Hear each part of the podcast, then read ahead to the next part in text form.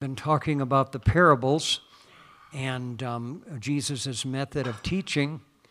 Uh, one of the ways that he taught, uh, of course, while he was here on earth, and it's um, a good way to study his word in Jesus' name. First week, you talked about the parable of the sower. So important, praise God, because the seed form is something that can, um, that can make a change in people's lives in Jesus' name. Last week, we talked about the lost sheep and um, uh, and what does that really mean to us? And and are we in the sheepfold? That's what we want to make sure that we maintain every day every day. Praise god. Tonight we're going to talk about the parable of the laborers. The field of course um, is very very very important in jesus name for us to recognize that and to um, and to be part of it because god does want us to to understand these things. We'll look at a couple of different variations of this. Um, one is, of course, the 20th chapter of the book of Matthew. Um, and then um, in the 14th chapter of the book of Luke, uh, we'll look at that and Jesus' instruction um, for these things in Jesus' name. And I'm so thankful that we can be a part of it. Can you say amen? amen. Praise God. You know, Brother Jeremy, I think we might play that. Um, uh, we might play that. That. Do you have it loaded? All of that technology. Hey, if you see Jake tonight, tell him thank you. He has just been a jewel. He has just redid our. Um, uh, there you go.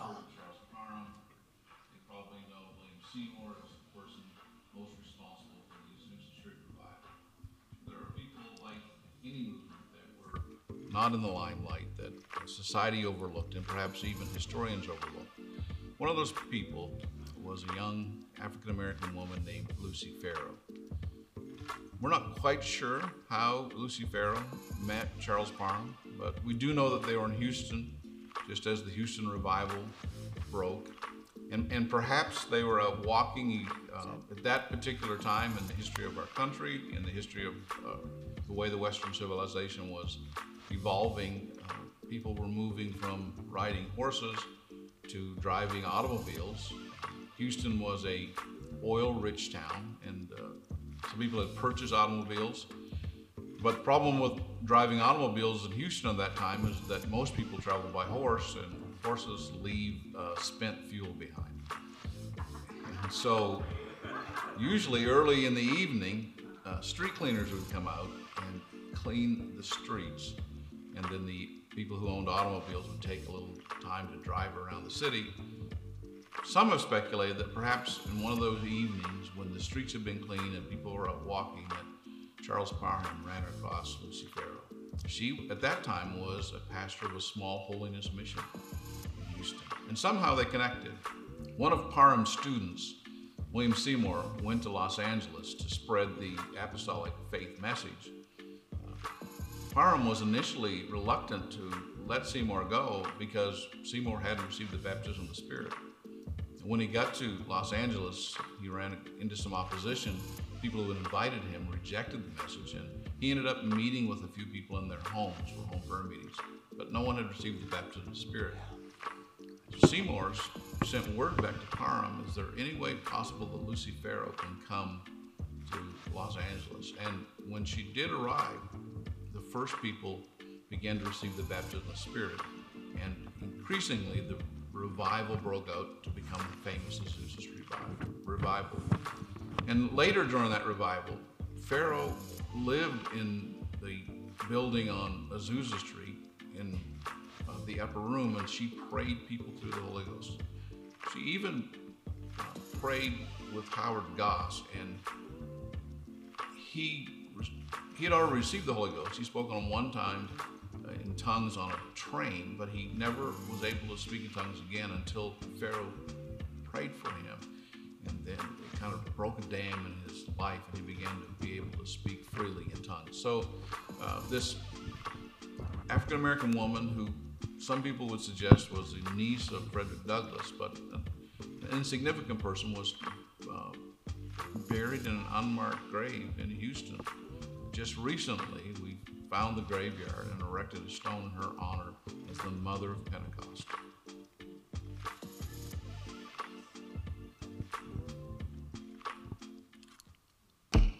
Wow.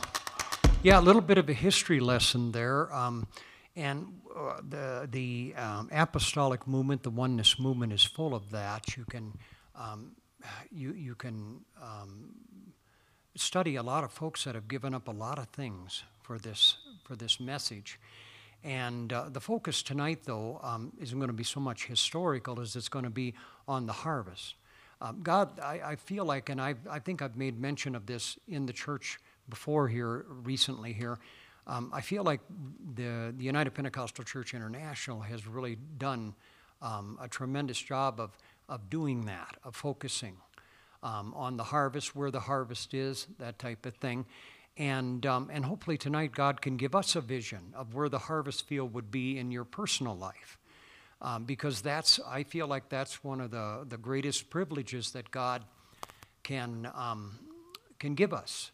I remember uh, when, when I first began to feel a calling to the ministry, and, I, and it was strange to me because I, uh, you know, it was just so, why, God, what are you even talking to me about this? I just want to get in the church, find a decent pew, um, and, and just worship you and, and, and be faithful to the church services. But God wouldn't let it go at that. And I'll never forget, after several days of God dealing with me specifically, um, we, at that point in time, Sister Carnahan and I were, were um, living in an upstairs apartment. And, um, and I never forget looking out the, the, the, the, window one night as God and I were just talking again about how, or I was telling God how ridiculous it was for Him to be calling me to, to, um, to uh, preach. And um, all of a sudden, God just changed the whole tone of the thing. And He began to show me the need and um, I, will never forget, it was one of those um, God moments that I, I can go back to. And I can really begin to realize what God, how He changed my thinking. Because, you know, a lot of times when we look at ministering or if we look at, you know, uh, um, uh, being a part of witnessing and that type of thing, um, the word inadequate, does, that, does anybody besides me ever have that word come up when you, when you think about that? And that is, that's true. And I'm not trying to make light of it. I'm just saying I don't think there's ever going to be a time when we feel fully adequate to do the work of the Lord. But I think what, what, what, the, what the harvest can do for us, and what I'm hoping will help tonight a little bit for us, is that, that we can begin to see the need. You know, one of the specific prayers that Jesus made, of course, was for laborers. He said, This is what we need. We need people to go into the harvest field and to become laborers um, to reap the harvest. And of course, he's not just he's not talking about vegetables or, or fruit. He's talking about souls. And so, hopefully tonight you'll get a, a, a, maybe a little deeper vision of what the Lord would have you to do specifically because this is uh, the plan of God, in my opinion. It is not just His plan for us to come and enjoy the services, although that is part of it. You know, it's uh, God's plan, of course, is for us to be involved Amen. in the harvest in Jesus' name. I'm going to show you something. It's not in your lesson book, but God helped me to see this in the 20th chapter of the book of um, Matthew, and maybe you, maybe you will see this too. Look at Matthew chapter 20. And of course, Jesus in verse number 1 he is saying, For the kingdom of heaven is like, it says, unto a man that is an householder, which went out early in the morning. Everybody say early in the morning. It says to hire laborers into his vineyard. Okay? And then it says, And when he had agreed with the laborers for a penny a day, he sent them into his vineyard. Okay? And then the Bible says, And he went out about the third hour. Everybody say the third hour it says, and saw others standing idle in the, in the marketplace. And the scripture says, he asked them a question. He says, um, or he said unto them, Go ye into, into the, uh, the vineyard, and whatsoever is right I will give you. And they went their way. He didn't even discuss the wage. The scripture says in verse number five, and he went out about the sixth and the ninth hour, and did likewise. And about the eleventh hour, and he went out and found others standing idle, and saith unto them, Why stand you here all the day idle? And of course, their answer was that uh, no man hired us. And he saith unto them, Go ye also into the vineyard, and whatsoever is right, that shall you receive. And so, um, one of the major contentions of this particular Bible study was, um, uh, um, was what they were going to get paid, what was going to be the, um, the wage. And the scripture says, so when evening or when evening was come, when even was come, the Lord of the, of the vineyard saith unto his steward, Call the laborers and give them their hire. It says, beginning from the last unto the first. And when they came, um, it says that were hired about the 11th hour, they received every man a penny. Scripture says that when the first came, they supposed that they should have received more. And they likewise received every man a penny. Isn't that something? And the scripture says, And when they had received it, they murmured against the good man of the house. and, and saying, These last have wrought but one hour and thou hast made them equal unto us, which have bore the burden and the heat of the day. But he answered uh, one of them and said, Friend, I do thee no wrong. And he said, Didst not thou agree with me for a penny? And then in verse 14 he says, Take that thine is and go thy way, and I will give unto this last even as unto thee. And I think a very important point here in verse 15 and 16. He says, Is it not lawful for me to do what I will with mine own? Look at somebody and say, It is.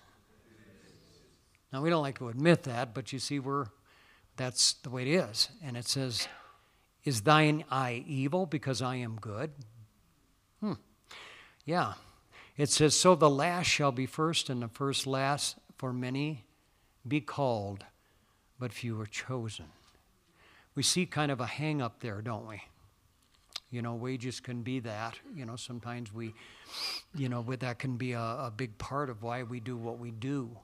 Um, but when it comes to the kingdom of God, everything counts. I remember one of the jobs I had um, when I was going to Bible school. I had to take different employment, and um, one of the jobs I had was I, I worked for a, a, company called Combine Insurance. Anybody ever heard of Combine Insurance? Yeah. Um, Are you glad you don't hear about it anymore? Yeah, that's, that's it. Well, combined Insurance is just a door to door sales job. That's what it is, and they sell a, a couple of about two or three different simple pro, um, policies and, and their accident policies is what they are. So you got to get hurt in order to use them. um, and I don't know how you, how, if anybody here is familiar with it, but farmers back in Iowa love them because there's probably about a 98% chance. It might even be higher than that, I don't know. But about a 98% chance that these farmers are going to get hurt. And they're going to cash in on these policies. And so, you know, um, and that's where I worked. I worked in Iowa, worked west of Dubuque there, and, um, and it was all farmland. But I'll never forget, I got that job, and, um, and in August and September, one of the reasons I worked there was so that I could, I could kind of tutor my hours a little bit. But come around the last of September and October, things fell flat as a pancake. And you want to know why? Because the farmers there were in the process of getting their crops in. And as soon as you'd pull into their driveway, they would, you know, I, am not saying they would become rude, but they'd become very, very, very um, adamant about the fact they didn't want to talk to anybody. At that point in time, they were busy getting those crops in. Usually in the fall of the year there in Iowa, either soybeans or corn. And usually, you know, drying was a big thing and that type of stuff. But when they were in the fields, folks, that's all they were focused on. And I remember one day getting, a, you know, a couple, about three or four of those rejections, and then heading back into Dubuque and saying, man, I might as well just stayed home today. And the Lord began to talk to me about the harvest. And he used that, what was going on in my life, or the examples of what was going on in my life. And he said, That's how I would like my church to be. He said, I would like my church to become that focused on the harvest. And man, I'll never forget that. That spoke volumes to me in Jesus' name. And so you and I must understand that's one of the most important things in the kingdom of God. Now, I understand, you know, that, you know, we have to be careful that we don't get to the nth degree with this.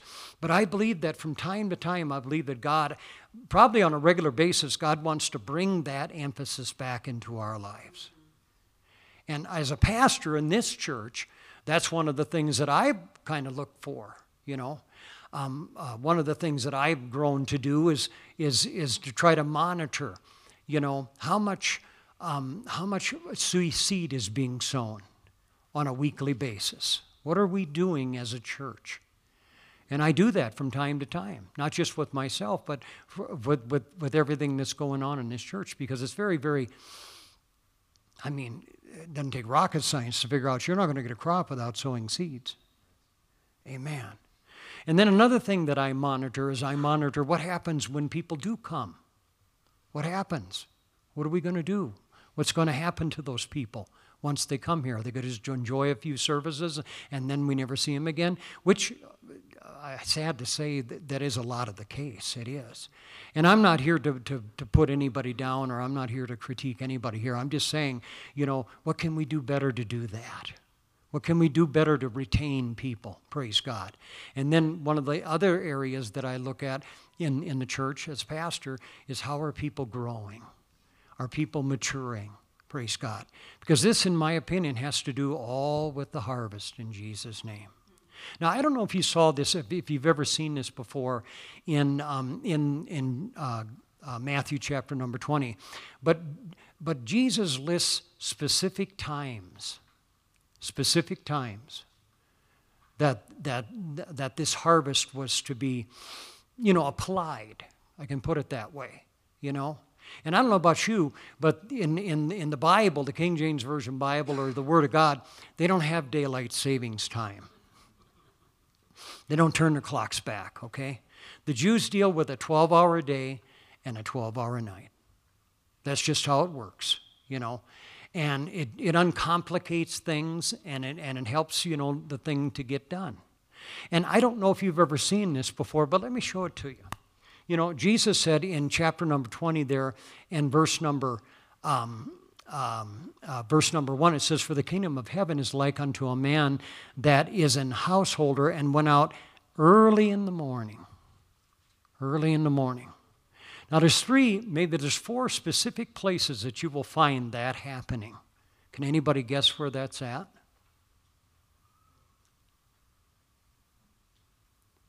Let me give you a hint the Gospels.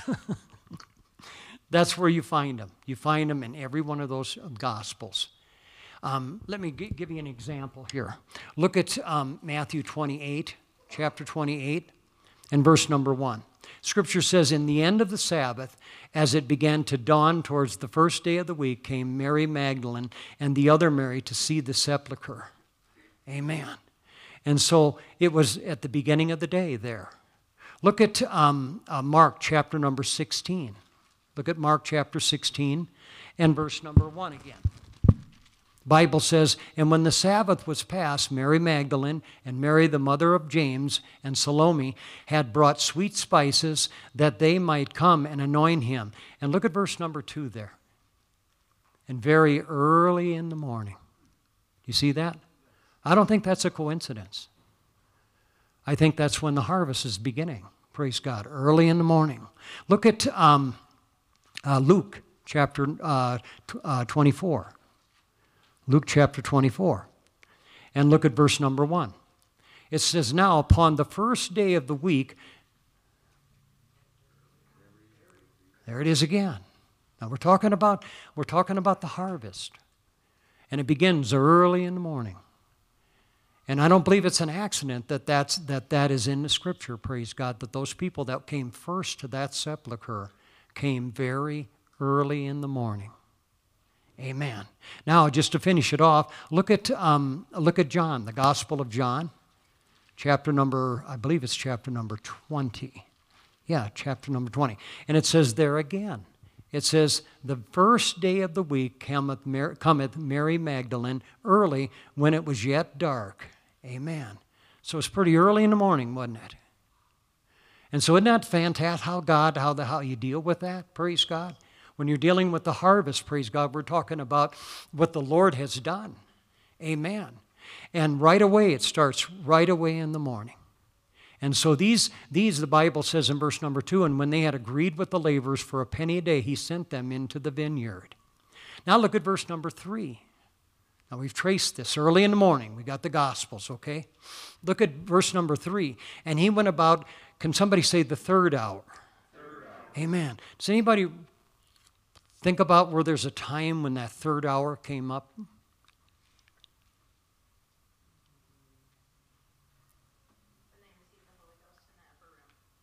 What's that? Absolutely. Look at Acts chapter number 2. Acts chapter number 2. And look at this. Acts chapter number 2. And the Bible says, of course, we're familiar with this because this is the day of Pentecost, isn't it? This is when, when the Holy Ghost was poured out. And the scripture tells us, man, I can't turn these pages fast enough. Scripture says um, in, in, in chapter number 2 you know, that when the, when the noise went abroad, when they received the Holy Ghost, there started to be a gathering, praise God. And the Bible says there was a response to that. Look at verse number 13. It says, on 2 and 13, this is in Acts, it says, Others mocking said, These men are full of new wine. But Peter, standing up with the eleven, lifted up his voice and said unto them, Ye men of Judah, and all ye that dwell in Jerusalem, be this known unto you, and hearken to my words. For these are not drunken, as ye suppose, seeing it is but the. Come on, we're talking about the harvest. This is what we're talking about. And one of the things that, that surrounds the harvest, of course, is the aspect of what Jesus did and what he poured out. If you want true harvest, praise God, we've got to go back into that Bible and find out what these, what these things mean. And of course, we understand in the second chapter of the book of Acts, after Jesus arose from the dead and he spent 40 days, you know, tutoring these guys, that they received the baptism of the Holy Ghost. Come on, somebody say the harvest. Amen. Well, let's go on here. You know, the scripture says in, um, in, in Matthew chapter number 20, there, if I can get back to it real quick here, it says, the Bible says in, in verse number 5, again, he went out about the sixth hour. Amen. Can anybody think of a time that the sixth hour came up? Boy, is this too hard for a Wednesday night project? Uh, it's in there, folks. You can see it. Here, let me let me show you. Praise God. Look at John chapter number 4, the Gospel of John. Amen. And does anybody recognize that chapter? What was Jesus doing there? Oh, hallelujah. He was sowing some seeds. He was sowing some seeds to a Samaritan woman. Praise God. And the Bible says here, uh, let me begin reading in verse number four there, or chapter number four, I'm sorry and I just lost my place. Sorry. Sorry. Be right, I'll be right there. Be right there. Yeah, there it is. Okay. Look at this. The scripture says in, in chapter number four and verse number um, uh, verse number one. It says, When therefore the Lord knew how the Pharisees had heard that Jesus made and baptized more disciples than John, though Jesus himself baptized not, but his disciples, he left Judah and departed again into Galilee. And he must needs go through, everybody say Samaria. And the Bible says, Then cometh he to the city of Samaria, Samaria, which is called Sychar, near the parcel of ground that Jacob gave to his son Joseph. Now Jacob's well was there, and Jesus, therefore, being wearied in his, in his journey, sat thus on the well. Do you see that? Jesus is sowing the seed here, folks. He's sowing the seed. I'm not going to take the time to read what he was doing there, but we know that he was telling that woman some extremely important things, wasn't he? Praise God. That's why when you go to the eighth chapter of the book of Acts, do you remember when the, when, when, um, when the Samaritans received the word of God? I'm going to tell you something, folks. The Bible says in verse number, I'm going to say in verse number five, eight and five, I'm talking about Acts. It says, When Philip went down to the city of Samaria, he preached Christ unto them. And the scripture says, And the people with one accord gave heed unto those things which Philip spake, hearing and seeing the miracles which he did. For unclean spirits, crying with a loud voice, came out of many that were possessed with them, and many taken with palsies, and that were lame were healed. And there was great joy in that city. Praise God. I'm going to tell you something, folks. The reason there was great joy in that city is because there was a woman at a well that went back to a city that says, You need to come and see a man, praise God, that told me everything about myself. Praise God. And I don't believe that's an accident that that happened in the sixth hour. Praise God. Come on, you following me? Is this too complicated? I don't think it is. I think we can begin to trace this in Jesus' name. And now, how about the ninth hour? Is anybody familiar with a time when something uh, powerful happened at the ninth hour? Oh, Jesus walking on the water? I got one even better than that. Turn to the book of Acts, chapter number 10. Okay? Acts chapter number 10. And let's see if something powerful happened in a ninth hour. Praise God. Scripture says in verse number 10, Amen. Or I'm sorry, chapter number 10 and verse number 1, it says, There was a certain man in Caesarea called Cornelius, a centurion of the band called the Italian band, a devout man and one that feared God with all of his house, which gave much alms to the people and prayed to God always. Look at verse number 3. The scripture says there, and he saw in a vision, evidently, it says, about the. Isn't that cool? You see, I'm talking about the harvest. I'm talking about you can begin to go into the scripture and you can begin to understand what Jesus is talking about when he talks about the harvest. Amen. This is phenomenal, folks. This is phenomenal. One of the studies that I'm doing myself at this point in time, and I haven't got it reached a conclusion yet, but when I do, I'll give it to you. Is that a deal? Yes. Praise God. But you know, the Bible says not only the, you know early in the morning, say early in the morning. Early. The third hour. Everybody say the third hour. Say the sixth hour. Somebody say the ninth hour. Praise God. But the Bible says about the eleventh hour. Praise God. And I'm still searching that one out, folks, because I believe that you and I are living in the 11th hour. I believe we are coming we are coming into the soon coming of the Lord. Praise God. You know, if you read the 25th chapter of the book of Matthew, you know, when it makes reference to um, uh, the bridegroom coming for the virgins, remember that? And of course, the virgins are, are a good representation of the church. What time did they come? Or what time was there a shout that was given? At the midnight hour. So I believe that you and I are, I mean, I, I can't prove this right now, but I, I believe that you and I are living in the 11th hour, praise God. I believe we are living in a time, praise God, where we're going to see an unprecedented time, an outpouring of God's blessing, and the harvest is going to take place like we have never seen it before. In Jesus' name. Amen. And I believe the harvest is going to be is going to be representative of just exactly what's in this scripture. Amen. People coming to the Lord, you know, repenting and being baptized in the name of Jesus Christ for the remission of their sins, and they're going to receive the baptism of the Holy Ghost in the name of Jesus. Folks, that's how you can really, really begin to track the harvest of this last day. Can you lift up your hands right now and give God praise? praise Oh, hallelujah, hallelujah, Jesus. Mm. Hallelujah, Jesus. Come on, I'm talking about God is doing something powerful in these last days. Come on, and He showed us that there are certain times when He will pull all of the stops. Oh, hallelujah, hallelujah, hallelujah, Jesus.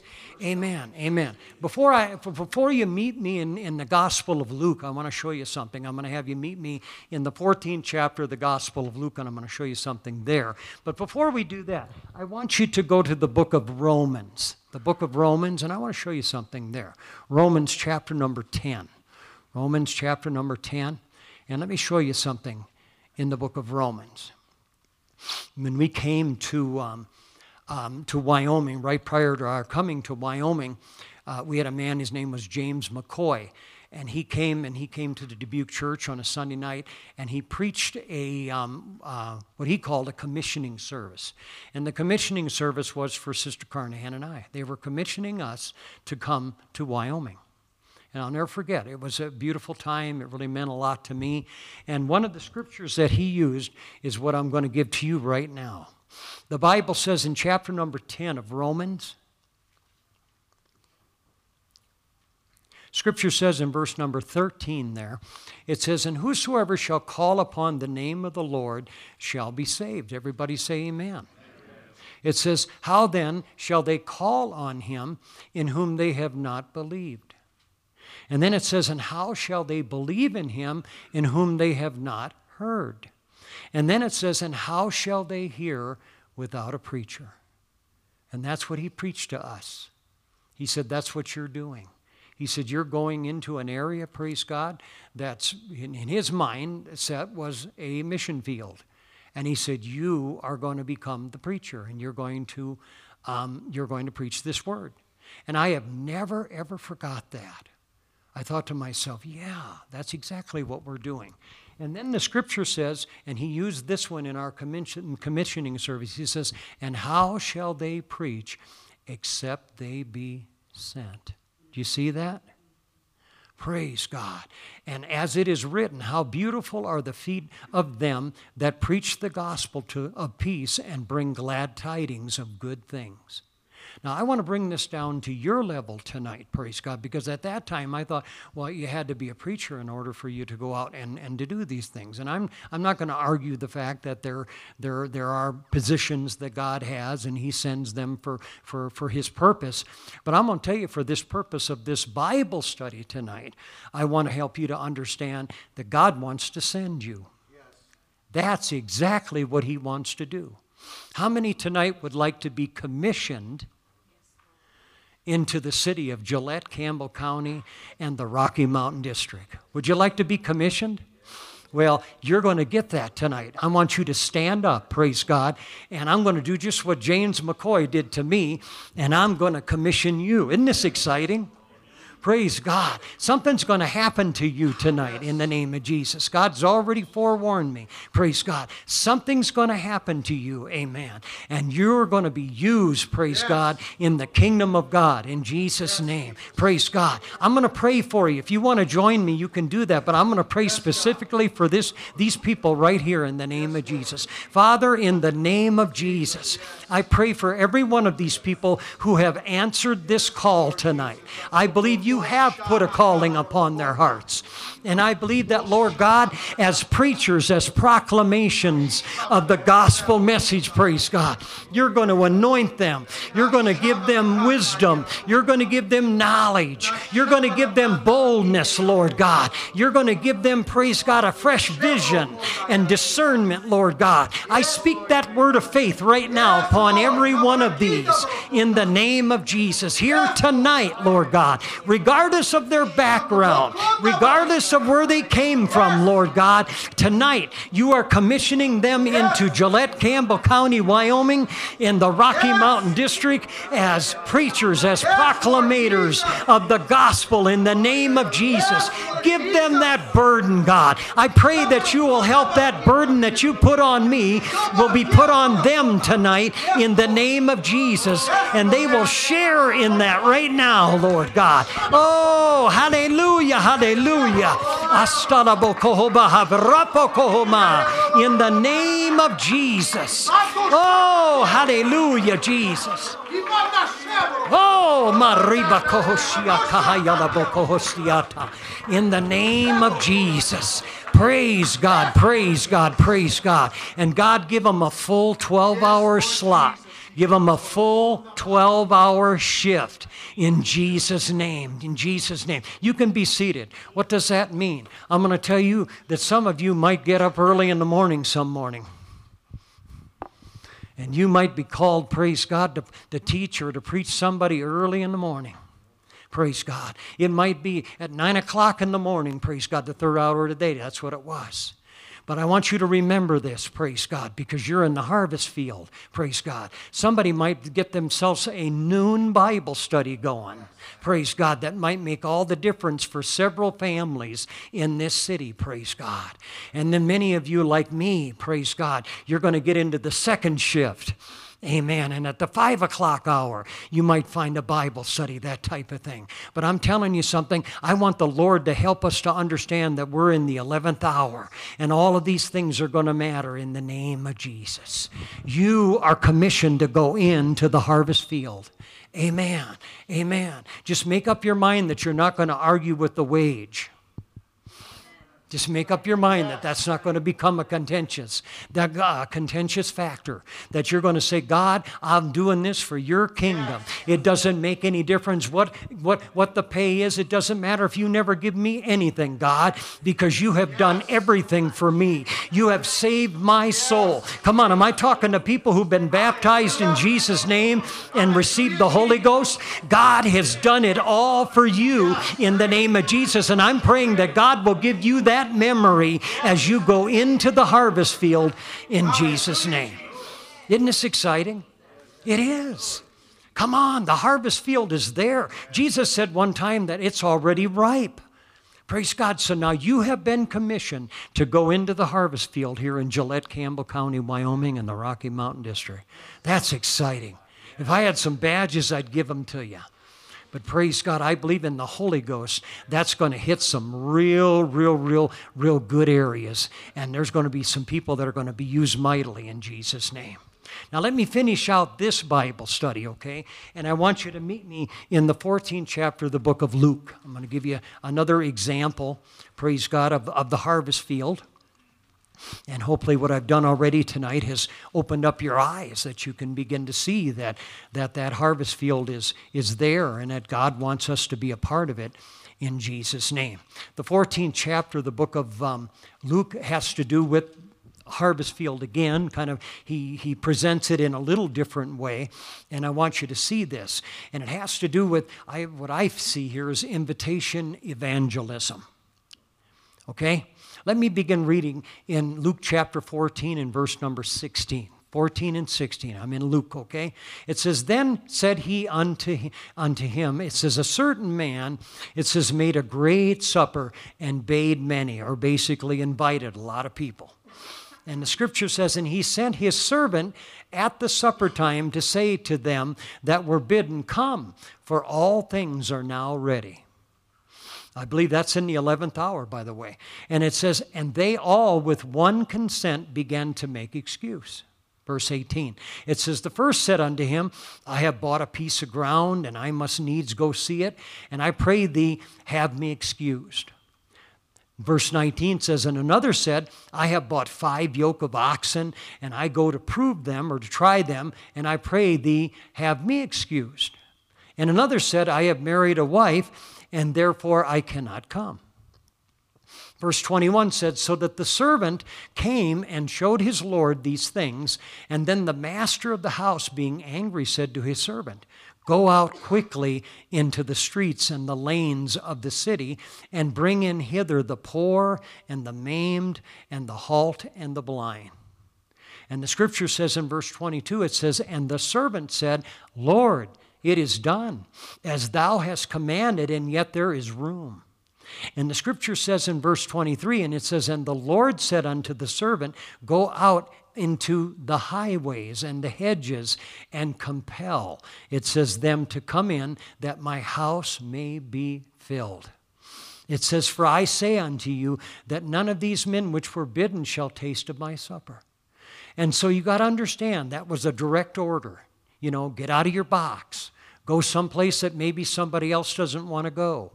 And you go there and you begin to extend the invitation. Amen. And I believe that there's several in this room here tonight that you can sense exactly what that is. And starting tomorrow morning, I'm expecting God to really begin to open up your eyes to the harvest field that is in your life right now. Amen the stereotype or the box that we've already had, the kind that we thought should come. God's going to do away with all of that, and God is going to give you eyes so that you can see exactly as He sees in Jesus' name. Praise God. I told you this story, but I want to finish off with this. When I first came to Gillette, Wyoming, now there might be two or three here that haven't heard it, so I'll just for your sake, I'll tell it. When I first came to Gillette, Wyoming, I was open. God, where do you want me to go? And I went everywhere, you know, that type of thing, just, you know, handing out tracts, knocking on doors, whatever the case is. And one of the places that God opened up for me was the county jail. And I'll never forget, you know, I wasn't up there. I had like two services I did up there. And I got a call after that third service, I think it was. And it was on a Saturday night. And they asked me if I would come up and I would do a one on one visit, which I'd never done at the jail uh, to, from that time. After that, I'd done hundreds of them. But um, I said, sure, I'll come up there. And so I came up to the jail. It was on a Saturday night. I think it was around 7 o'clock.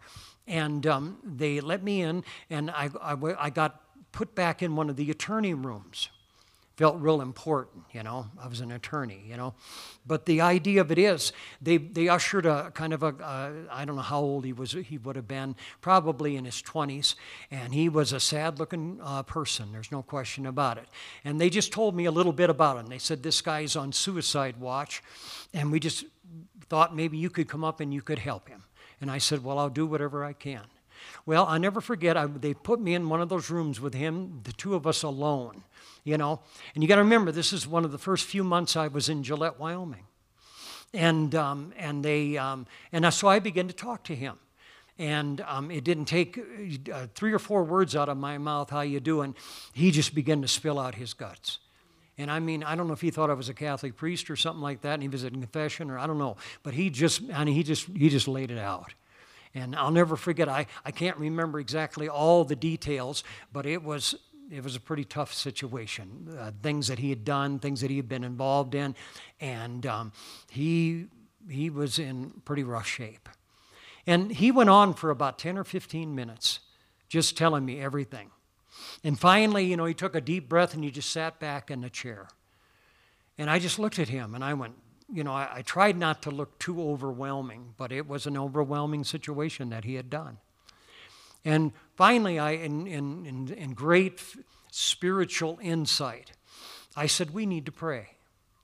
And so I grabbed his hands and I began to pray. And I began to pray in the Spirit. I began to pray anywhere, any way that God wanted me to pray. And my prayer was, God, I need to see this guy the way you see him. And that, that I wasn't exaggerating. I said, I need to see this guy the way you see him. And I can't say that happened right away, but I just kept on praying, kept on praying. And in, in the midst of my praying in the Spirit, I would pray that prayer again God, help me to see him the way you see him. And I'm not exaggerating. It was probably about maybe five minutes into that prayer, maybe a little longer. All of a sudden, it was like, it was, the only thing I can liken it is unto is um, uh, right shortly after I got the Holy Ghost, I struggled with the, Trini- the Trinity doctrine because I, I, I, never understood it, but it was something that really blocked me. And when you people started um, introducing the oneness doctrine to me, there was a conflict in me. And I don't even know where that conflict came. Because listen, folks, I wasn't a good Catholic. I hardly ever went to church. But you, those people, they taught the Trinity. And it got a hold of me and it was blocking the oneness doctrine that you were trying to give me. And after a frustrating night at church, and there shouldn't be too many frustrating nights at church, okay? If you're going to get frustrated, get frustrated before you go to church, okay? But I was frustrated at church because this oneness doctrine, I knew I had to get it. And so that night when I came home, I prayed all the way home. I lived 30 miles from the church at that point in time. And when I got home, I sat on my bed and I just sat there and, I, and tears started coming out of my eyes because that's how worked up I was about it. And I said, God, I, something's got to happen here. I said, I got to see who you are. I said, right now I'm kind of confused. And I know that's not the way you want your church. See, I talked to the, the Lord just like that. I was no these and thous. I just said, God, I'm in bad shape. Help me. And I lifted up my hands and I began to pray to the Lord. And again, the same thing that happened to me is the same thing that happened in that county jail. It was like scales were on my eyes and they began to disappear. And I'll never forget, I saw the oneness of God. I saw Jesus Christ on the throne at the right hand the positioning of God. And I had never, ever questioned the oneness doctrine ever again. Now, I know that God can do that kind of stuff. And that night at that county jail, you know, with that guy confessing everything to me, the same exact thing happened to me. God took scales off of my eyes, and I began to see that person exactly the way God saw him. And I believe that's one of the reasons I was able to, to, to go for 32 years up to a county jail and minister to people, praise God, that were in trouble like that. Now, listen to me. I don't believe that God loves me any more than He loves you. He just made His love available to me, and I receive it, praise God, and I'm going to receive it more and more every day. Can you say amen? But if you got a problem like that, maybe it's a doctrinal thing, maybe it's a personal thing tonight. But if you'll be brave enough to stand up on your feet tonight, I'm going to pray for you and I'm going to ask the Lord to do the same thing that He did for me, for you, in the name of Jesus. And that is to remove some things from your eyes so you can see the way He wants. Now, come on, I believe tonight God can set the captive free in this place here tonight in the name of Jesus. Father, In the name of Jesus, you did it for me many times, Lord. You did it for me that you will, you opened my eyes in the name of Jesus. And God, right now, I'm asking you to do that to these people that we just commissioned into Gillette, Campbell County, Wyoming, and the Rocky Mountain District. Now, God, this is an important 11th hour message. I believe you have people right here that are going to minister to people that are in dire straits. And I pray that you take take the scales off of their eyes in the name of Jesus. There's even a couple of people in here right now that are struggling with your doctrines, Lord. I'm talking about the doctrines of Christ. And right now, Lord God, I ask you to take the scales off of their eyes, that you will help them to see clearly, Lord God, what your Bible says, what it means in Jesus' name. And Lord, I believe in your healing and your deliverances. And I believe right here tonight, you're doing that right here in this this Bible study that you preempted me. You told me to preach this tonight, God. You told me to do this, and I'm out of obedience to you, God. I'm doing it, and I believe the results are right here in this place.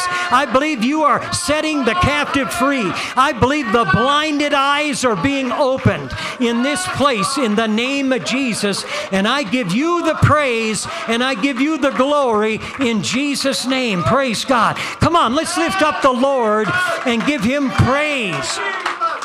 Oh, hallelujah.